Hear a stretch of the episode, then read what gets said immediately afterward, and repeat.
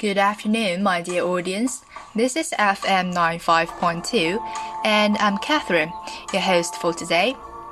The End of the World Season 2 was released on November 4th and led to a wave of excitement from its fans who have been waiting for two years. Honestly, I prefer the first season to the second, but season 2 does put a happy ending to this TV show. Let me introduce the actors first. Alex Lawther, born in 1995, is an English actor who has performed in film, television, theatre, and radio. He is best known for portraying the young Alan Turing in the Oscar winning film The Imitation Game in 2014. The role won him the London Film Critics Circle Award for Young British Performer of the Year in January 2015. He played the boy James, who was emotionless at first, and Jessica Barden, born in 1992, is an English actress. She played Alyssa. I've put off quite a long time to watch this because I've heard some comments like it being overdramatic or making the fuss about an imaginary illness using English humor as a shield against some bad behavior. Some people may regard it as two teenagers yelling the slogan of seeking for freedom, do all kinds of terrible things, and miraculously get away with it. No, to me, it's nothing like that. I'm 18 by this August, so I guess as a teenager myself, I can understand the two main characters a lot. The first season talks about how Alyssa and James are bored with their dull lives in a town and decide to run away. They steal a car, accidentally murder a psychopath, and hit the road to get to Alyssa's dad. In the end, James gets shot and Alyssa is caught by the police. Being the final season, Season 2 explains the end of the former adventure and sends them a killer, which opens up a new chapter. A new role is added, and her life story as a victim of Professor K, the man who was killed in Season 1, is told. Buried in the grief of losing someone she loves, she plans to murder James and Alyssa. However, the two are no longer together. Alyssa seems to move on and is about to get married, but apparently she's trying to avoid and forget about the past with James. It implies that although the case and sentence is over, the strong and lasting influence still hurts in Alyssa's mind. As for James, he gradually recovers from the severe injury with the support of his father and starts learning to walk again.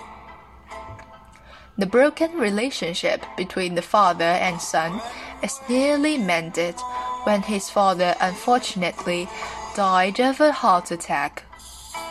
James realized that Alyssa is the only person left for him. He views her as the answer to his messed up life. The fate wouldn't let James and Alyssa stay apart for that long. James hit the road again, alone this time. He misses Alyssa so much, and along the journey, he is convinced that he loves Alyssa and struggles to find the right time and the right place to tell her. I was deeply touched by this scene. James has changed a lot indeed. His facial expressions have softened compared with season 1. Anyway, James and Alyssa unite again and survive. They suffer too much from irre irresponsible parents and those mean and evil people out there, but they have found each other. A source of reliable support that could walk them through any obstacles in the future. 看过第一季的朋友不难发现，James 的性格有了很大的改变。那个对凡事不以为然、脸上永远只挂着一副表情的男孩不见了。 他开始拥有更多的情绪。他会在车里对着 Alyssa 大吼 "I nearly died"，会在得知 Alyssa 即将嫁人的时候心情低落，会抱着 Alyssa 放肆的哭泣，会在回忆起死去的父亲时失忆，会开始让脸上挂着笑容，甚至在 Alyssa 身边勇敢地说出“我爱你”。在被迫给 Alyssa 写分手信时，还不忘在一大堆的责备后面，倔强地加上一句“万事顺利”。变化的只有 James 吗？当然不是。尽管 Alyssa 还是那个一言不合就做出疯狂举动的狠女孩，但是当她跟 James 去吃快餐的时候，已经不像第一季那样盘算如何逃单，而是懂得服务员会因为客人逃单而受到惩罚。在森林公路初次遇见邦尼时，担心他遇见坏人；在旅馆老板骚扰邦尼时，为邦尼解围。他开始卸下坚硬的外壳，流露出柔软的内心。初见的时候，他们站在餐桌的两头互相辱骂，身边是来来往往的同学。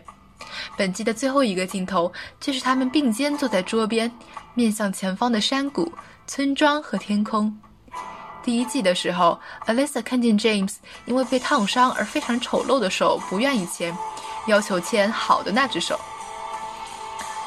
但是他最后却连眼睛都没有抬，就把手放在 James 满是伤疤的怪手上。这是他们俩成长、认识世界的旅途。他们犯了很多很多错，但最终他们找到了彼此。他们深爱一个人，又能褪去另一个人身上的怨念。Alyssa 说：“他还需要很多时间。”James 像往常一样回答他：“OK。”这句台词是很多人喜爱的，在第二季中出现。缺少爱的人的问题在于，他们不知道爱是什么样的，所以他们容易被骗，容易看到并不存在的东西。还有这两句都是 James 说的：“That was the day I learned that silence is really loud, deafening. When you have silence, it's hard to keep stuff out. It's all there.” I've just turned eighteen, and I think I understand what people mean to each other. 年少的时候，我们对世界的认识还不够，所以或者偏执，或者疯狂，或者隐匿于黑暗，等待被温暖的怀抱拯救，就像从光明掉入黑暗那样，再次从黑暗掉进光明。今天的节目就到这里啦，我是林韵，我们下期再见。